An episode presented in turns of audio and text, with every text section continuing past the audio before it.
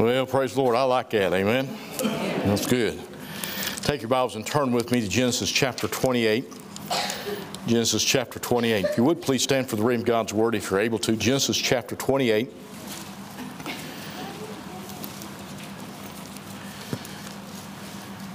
I started to say that John, the reason he came up here early is so that he's going to plan on taking up two offerings. Amen. Tell you what, that's easily done. I appreciate, I appreciate these men.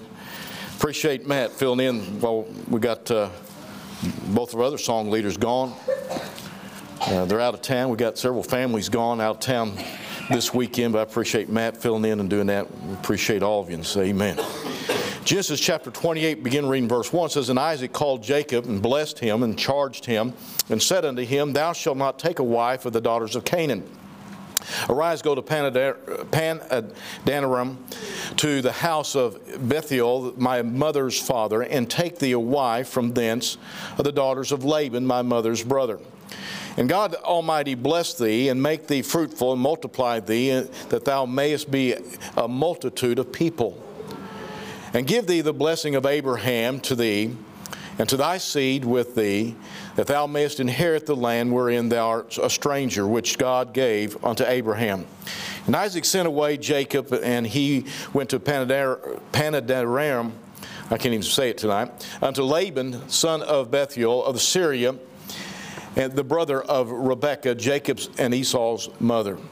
When Esau saw that Isaac had blessed Jacob and sent him away to Paddan-aram to take him a wife from thence, and that he blessed him, he gave him a charge, saying, Thou shalt not take a wife of the daughters of Canaan. And Jacob obeyed his father and his mother, and was gone to Paddan-aram. And Esau, seeing that the daughters of Canaan pleased not Isaac his father, then he went to Esau unto Ishmael, and took unto him wives which had Mahathil, the daughter of Ishmael, Abram's son, the sister of Nebajoth, to be his wife. And Jacob went about, or went out from Beersheba, and went uh, toward Haran. And he lighted upon a certain place, and tarried there all night, because the sun was set. And he took of the stones of that place, and put them for his pillows, and lay down in the place to sleep. And he dreamed, and behold, a ladder set up on the earth, and he took, and the top of it reached to heaven. And behold, the angels of God ascended and descended on it. And behold, the Lord uh, stood above it and said, I am the Lord God of Abraham thy father, and the God of, thy, of Isaac. The land whereon thou liest, to, to thee will I give it, and to thy seed. And thy seed shall be as dust of the earth, and thou shalt spread abroad to the west, and to the east, and to the north, and to the south. And in thee and in thy seed shall all the families of the earth be blessed. And behold, I am with thee, and will keep thee in all places whither thou goest, and will bring thee again into this land, for I will not leave thee until I have done that which I have spoken of thee, uh, spoken thee uh, of. And Jacob awaked out of his sleep, and said, Surely the Lord is in this place, and I knew it not. And he was afraid, and said, How dreadful is this place! This is none other than the house of God, and this is the gate of heaven. Jacob rose up early in the morning, and took the stone that he had put for his pillows, and set it up for a pillar, and poured oil upon the top of it. And he called the name of that place Bethel. But the name of this, that city was called Luz at the first. And Jacob vowed a vow, saying, If God will be with me, and will keep me in this way that I go, and will give me bread to eat, and raiment to put on, so that I come again to my father's house in peace, then shall the Lord be my God. And this stone which I have set for a pillar shall be God's house, and of all that thou wilt give me, I will surely give the tenth unto thee." Look with me back in verse sixteen and seventeen, be our text this evening. Jacob awaked out of his sleep, and said, Surely the Lord is in this place, and I knew it not.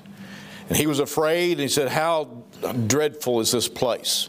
This is none other but the house of God, and this is the gate of heaven. I'd like to preach a message I've titled, Finding the Place of God. Let's pray. Father, we come to you this evening asking that you'd meet with us. We thank you for the songs that have been sung, and the, the special played on the harmonica, Lord, giving you honor and glory. Lord, we look forward to the day that we will be in your presence. We look forward today, Lord, when the saints do come marching in. Lord, stand before you and worship you and magnify you and lift you up. Lord, I pray now that uh, you would hide it behind the cross. Lord, give me the words to say. Lord, stir my heart and stir the hearts of your people, Lord, to find that place of God and to walk with you. Have your will and way in this, in this time, Lord, as we preach this. Pray in Jesus' name. Amen. Be seated.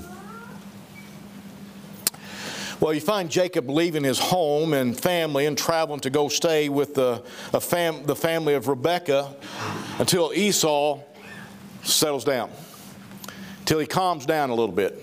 He's taken his birthright. He's taken all that, that was going to come to him, and, and he took the blessing uh, uh, and so forth. And now he's, uh, he's having to go, and he's having to leave uh, home, and there's a, a big uh, a ruckus going on. And yet we find that uh, as he's traveled here, unknown to every, everyone, God has been, that he works in our lives just like he did Jacob's in many ways, trying to get us to a place where we will listen to him, where we will obey him, where we'll do what he wants us to do. We need to find that place, that place of God where we uh, uh, get in, in his presence. Uh, we don't realize that many times that God is trying to move in different circumstances in our lives to get us where we're usable for him. I want to look this, this evening. It says the Lord, first of all, the Lord was working to bring Jacob to a certain place, a certain place. The Lord was preparing to meet uh, Jacob in a special place. The Bible calls this a certain place there. In verse eleven says, and he lighted upon a certain place. He came to a certain place. And he tarried there all night, and the sun was set, and he took the, the stones of that place and put them for his pillows and lay down in that place to sleep. And notice what happens then. He's in this place, a certain place it calls it. And he dreamed, and behold, the ladder set up on the earth, and on top of, of it reached to heaven. The top of it reached to heaven, and behold, the angels of God ascending and descending on it.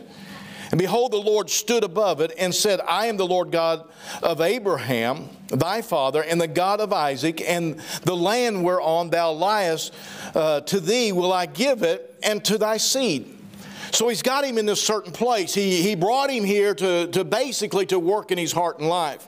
Jacob was moved from a place of comfort, you might say. He was at home with mom and dad, with all of his familiar surroundings. Yes, there was a tiff between him and his brother because all that he had done in robbing his brother basically of the birthright and the blessings. And now he's come to this place, uh, uh, an unknown place, by the circumstances in his life and by the hand of God. He's brought him to this place, a certain place. This place was where Jacob saw the moving and the working of God. He knows there, he said that he seen as though it was a ladder that reached up to heaven. He saw the angels ascending and descending upon that ladder, and at the top of that was God standing there. And the Lord began to speak to him. This was a place that the Lord promised to give to Abraham, and many years before, this place where he had made his pillow there on the rocks. I want you to understand that the Lord is at work to bring you and me to a certain place in our lives.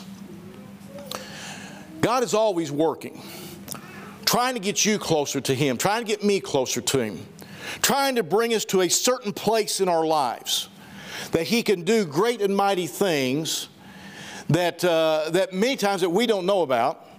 Uh, when Jacob took off, he didn't know that he was going to have this encounter. He didn't know that God was going to uh, was going to to visit him. He didn't know what was going to happen. But in your life, in my life, spiritually, the Lord is trying to get us to a certain place in our life where we'll look unto him. It's a place that is defined by Uh, a, a moving and a working of the, of the God in your life and trying to change you and mold you and shape you. Every one of us, our lives has different circumstances that sometimes are, are circumstances that we like, sometimes there are difficulties, sometimes there are struggles. But God uses those to move us to a certain place in our life so that he can do a work in our hearts and lives. Just as he was with Jacob.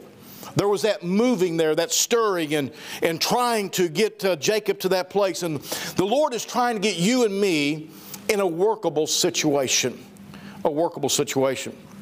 This place of God was where the Lord revealed his blessings also upon Jacob. Look here in verse fourteen. It said, and thy seed shall be as the dust of the earth. And thou shalt spread abroad to the west and to the east and to the north and to the south. And in thee and in thy seed shall all the families of the earth be blessed. And behold, I am with thee, and I will keep thee in all places whither thou goest, and will bring thee again into this land. For I will not leave thee until I have done that which I have spoken to thee of. There's always that certain place in your life that you got to come to in order to receive those blessings. Jacob would have never known about this if he had not stepped out and came to that place, if God had not moved him and worked in his life. God has some blessings that he wanted to put on his life. No, sir, he says, I am with thee and will keep thee in all places whither thou goest, and will bring thee again into this land, for I will not leave thee. It's a place, you might say, of surrender. In your life and my life, the Lord's trying to get us to a place of surrender. Too many times we're all about ourselves. We're all about what we can get out of life. We're all about us and about us and, and what we what we want. But the Lord's trying to get us and move us from place to place in our spiritual life to get us to a place where we'll be surrendered unto Him so that He can get our hearts and lives where He wants them. You see, years ago, before I got saved, God began to work in my heart and life by different ways to get me to where I would receive Him as my personal Savior. That's how God works. He's working, He's moving, He's trying to get you to see, trying to get you to a certain place. Different situations in people's lives. I know of different ones who, who have went through traumatic times, and God used that to get them to that place where they would look up, where they would receive Jesus Christ as, as their Savior, or to get them to a place where, where uh, that, that He could use them again.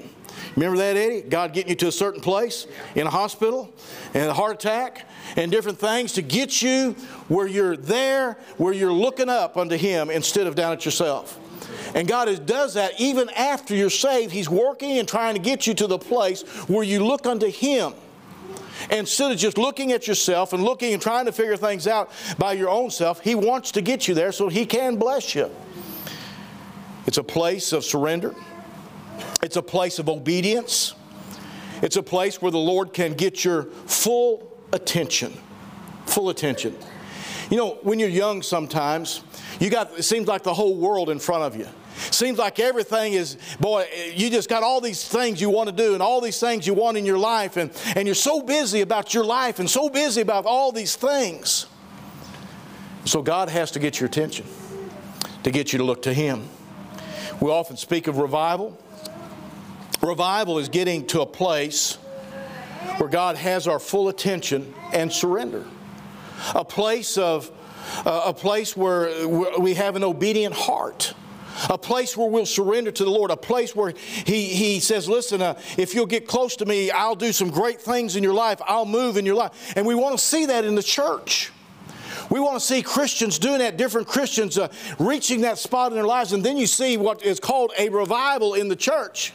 But could I say that we can have a revival in our own specific lives, in our personal lives, as we surrender and get to that place where God could do what He wants to in our hearts and lives and draw us close to Him. That's when we, when we get to that place, that certain place. We see in this portion of Scripture that the also the essence of the promises that God has. He's promised not only Jacob, He's promised us. Look there again, verse fifteen says, I am with thee and will keep thee in all places whither thou goest, and will bring thee again into the land, for I will not leave thee. You know, I immediately as I read it, I thought about, you know, the Scripture, New Testament. He said, I'll never leave thee nor forsake thee. But I'll tell you what, it's one of the greatest promises that you can get from God. As a Christian, to know that the Lord is always there. It doesn't matter what you're going through. It doesn't matter what the world says. It doesn't matter what the world does.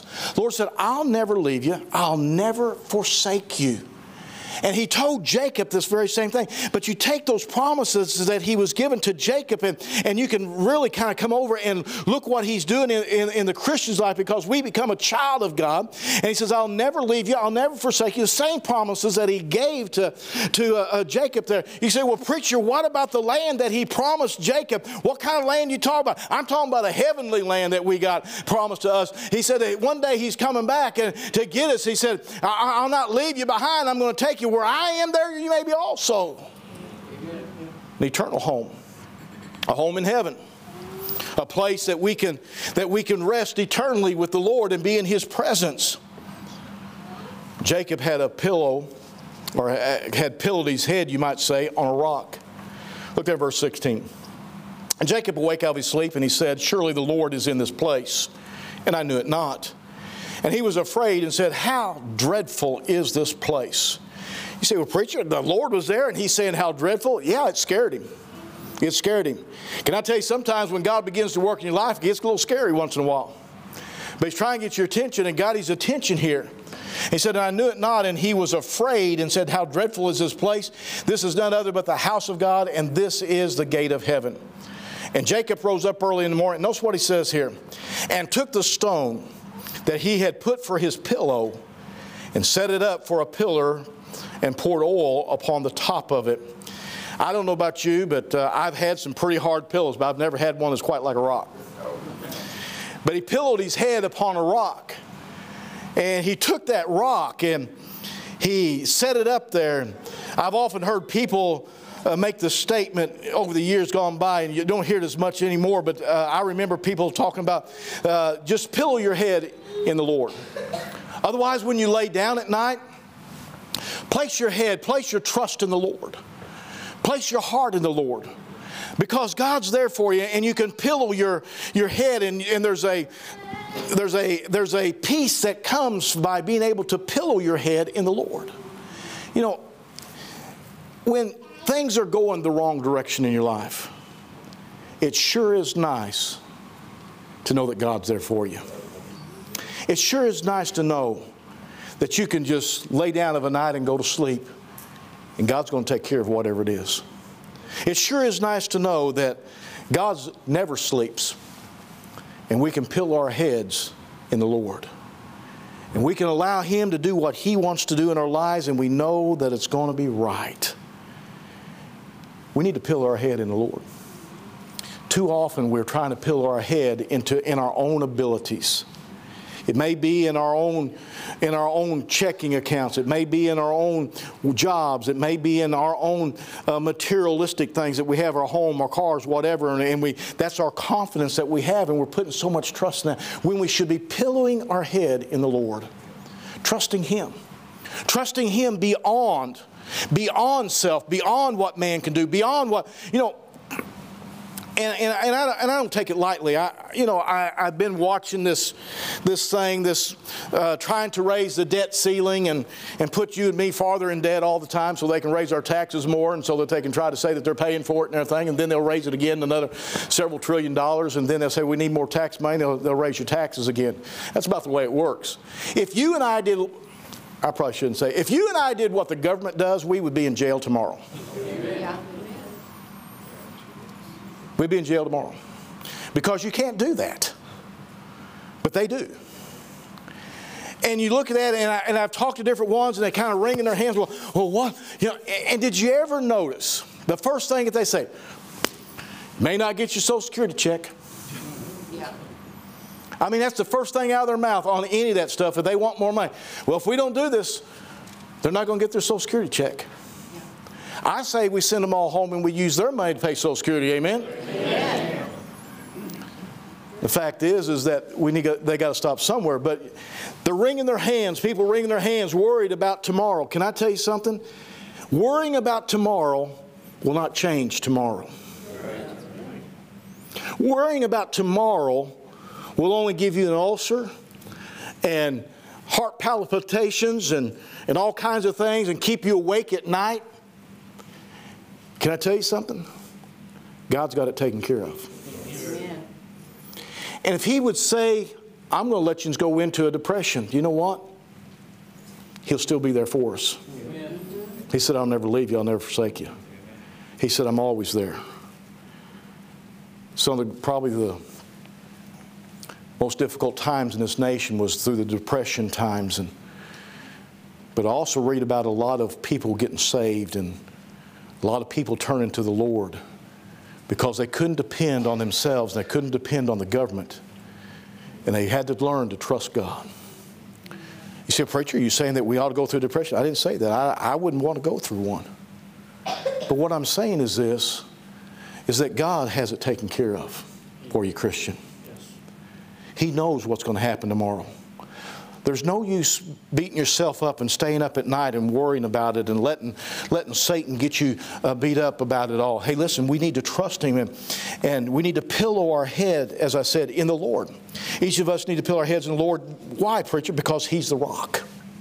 The Bible says he's the rock of our salvation, an unmovable rock, one that cannot be moved. And boy, I tell you what, you can pillow your head upon that rock because he's unmovable, unchangeable, and, and he's a powerful God.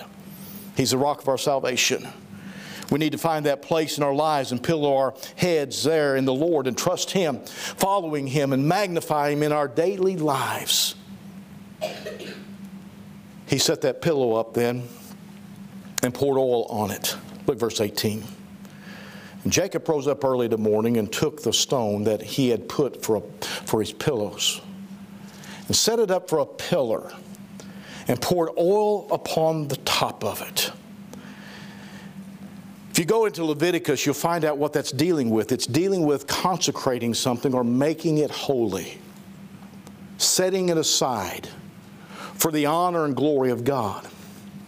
And so when he woke up that morning and he remembered all that had taken place that night, he took that rock that he had laid his head upon and he set it up like a pillar, and he took oil and he consecrated, he poured it on it, and, and, and leaving it as a place that he could look at and say, this is where God met with me. This is the place where I got, uh, where the Lord spoke to my heart and life. This is where God uh, showed himself and revealed himself unto my heart and life. This is where God made some promises to me. This is where God said he would give me blessings. This is where God is doing something in my life.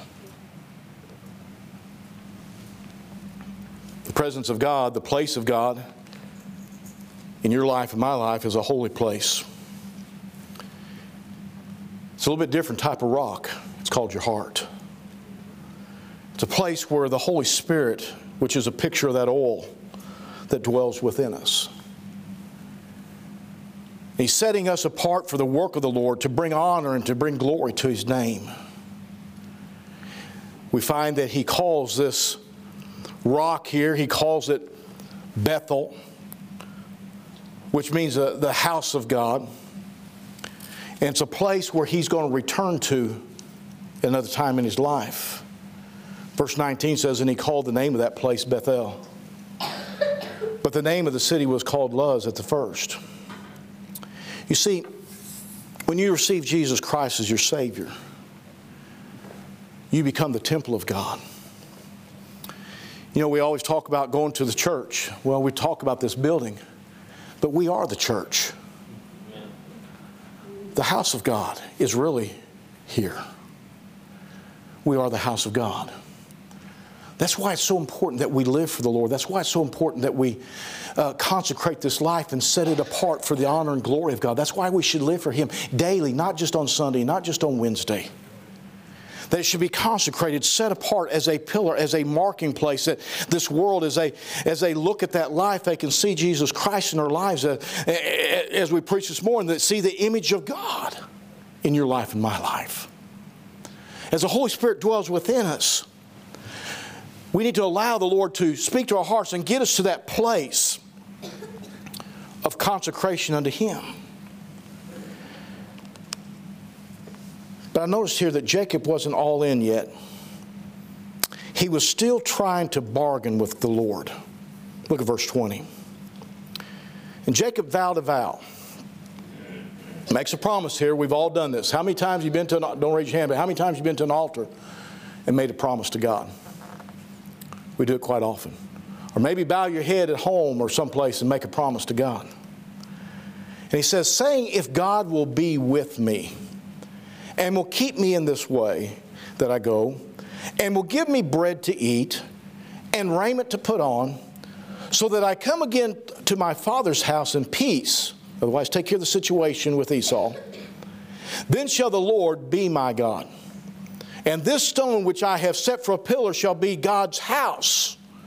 And all that thou shalt give me, I will surely give the tenth unto thee. At this point in Jacob's life, you would think after he saw what he saw, after he heard God speaking to him, that he would have completely surrendered. But Jacob hasn't changed yet.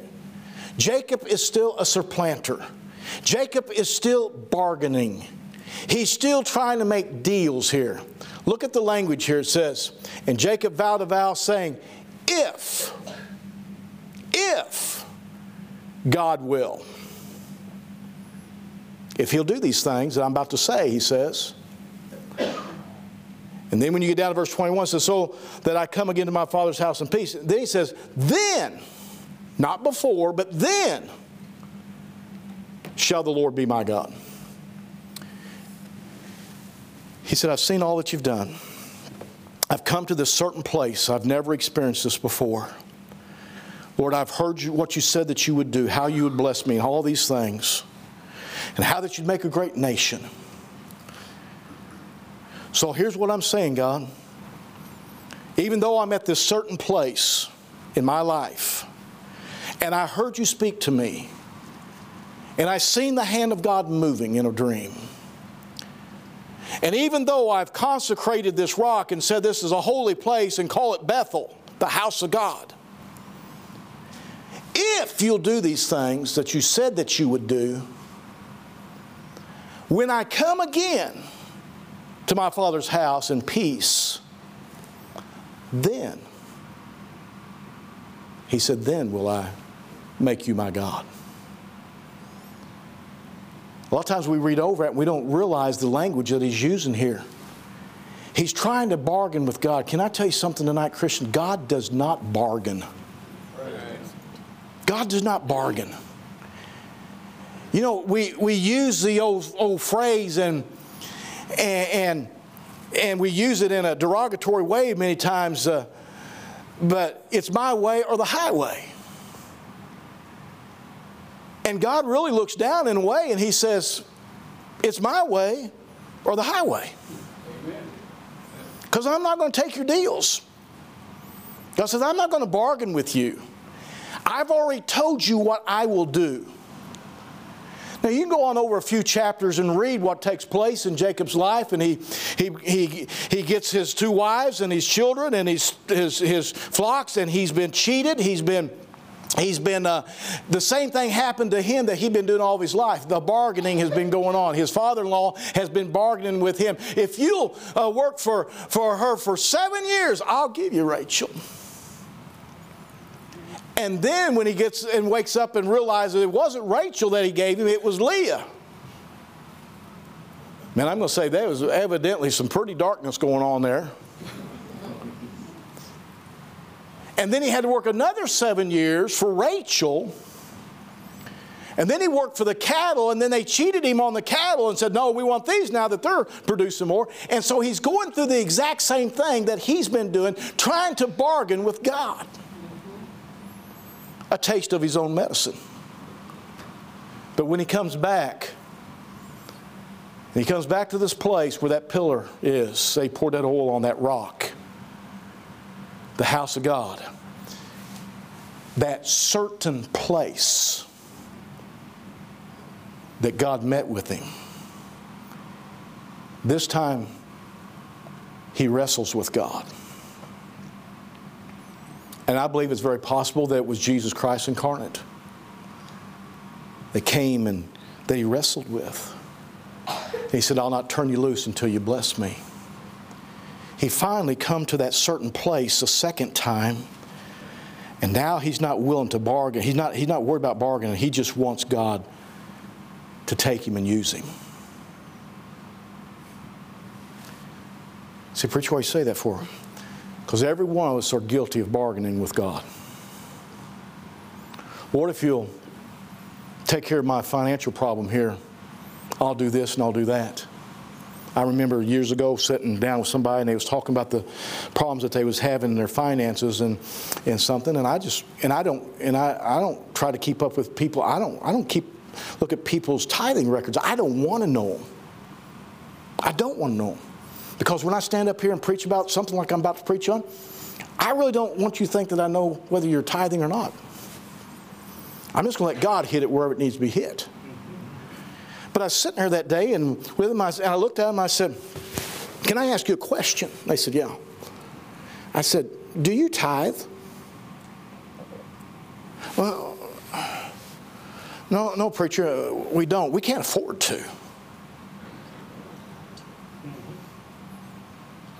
And I said, I can't afford not to. They said, well, we're planning on tithing once we get caught up on our bills. I say, you know what they're doing? They're bargaining with God. God, you get us caught up. You pay off our credit cards. They had, I think it was uh, twenty some thousand dollars on credit cards. And it's like, if you get us caught up, then we'll start tithing. God doesn't work that way. He doesn't bargain. And sometimes it's not just in our finances. Maybe it's something else in our lives. Say, Lord, if you will do this, then I will. God says, no, no, no, no, no, no, no, no, no, no, no. You don't understand. If you will do, then I will do. And the whole thing is he's trying to get us back to that certain place in our lives. Now this is real deep, where he's God in your life. Where he's God. And you look unto him as God and your greatest need in your life. Jacob was trying to bargain with him.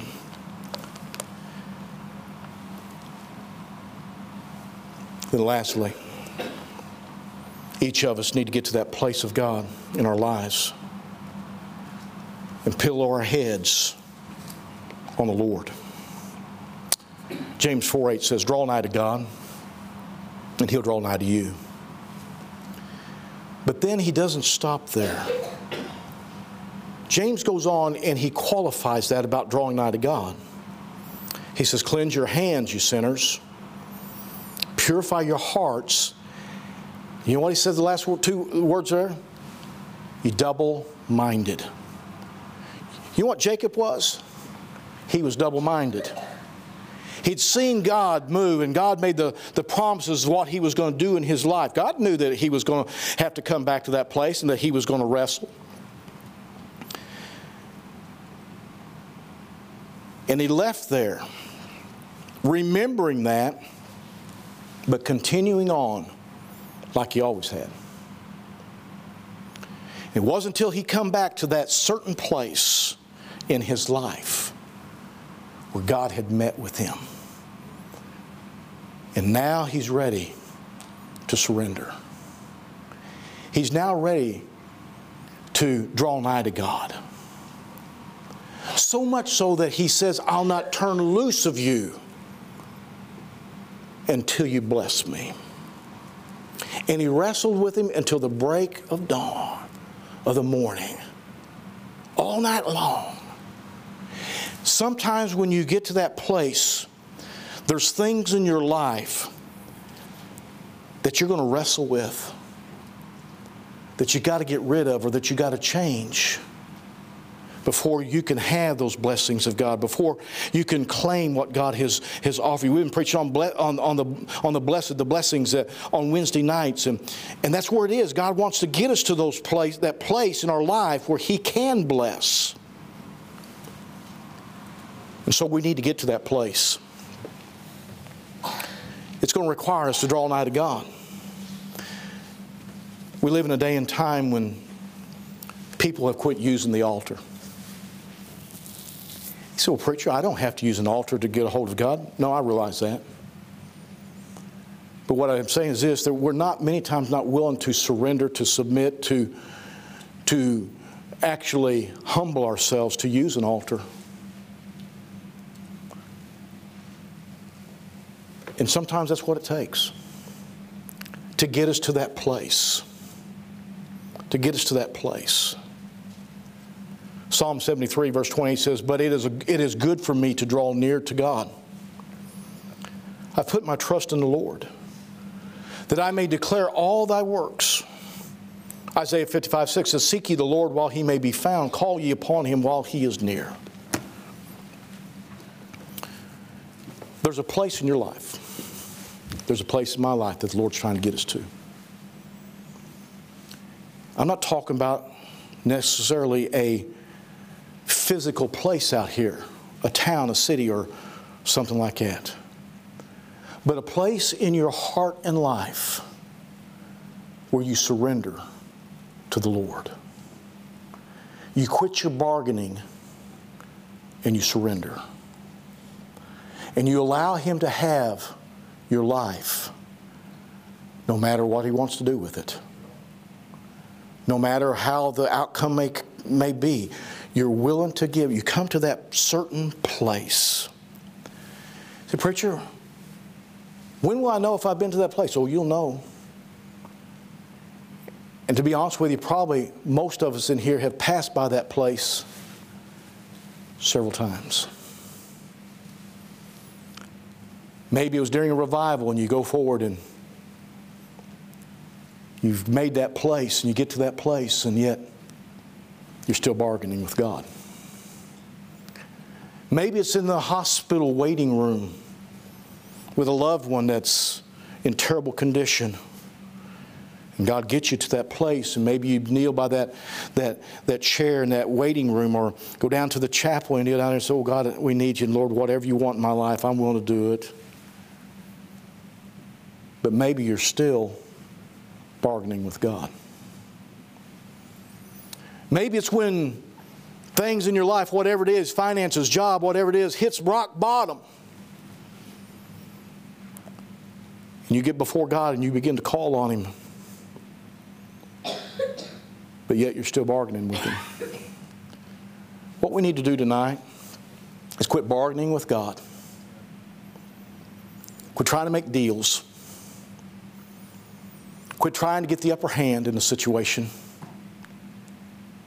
And get to that place where we're surrendered unto Him.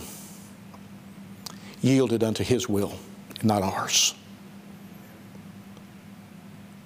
Allowing God to take us and let us pillow our heads on that rock that is higher than I, Jesus Christ, and rest and trust in that rock.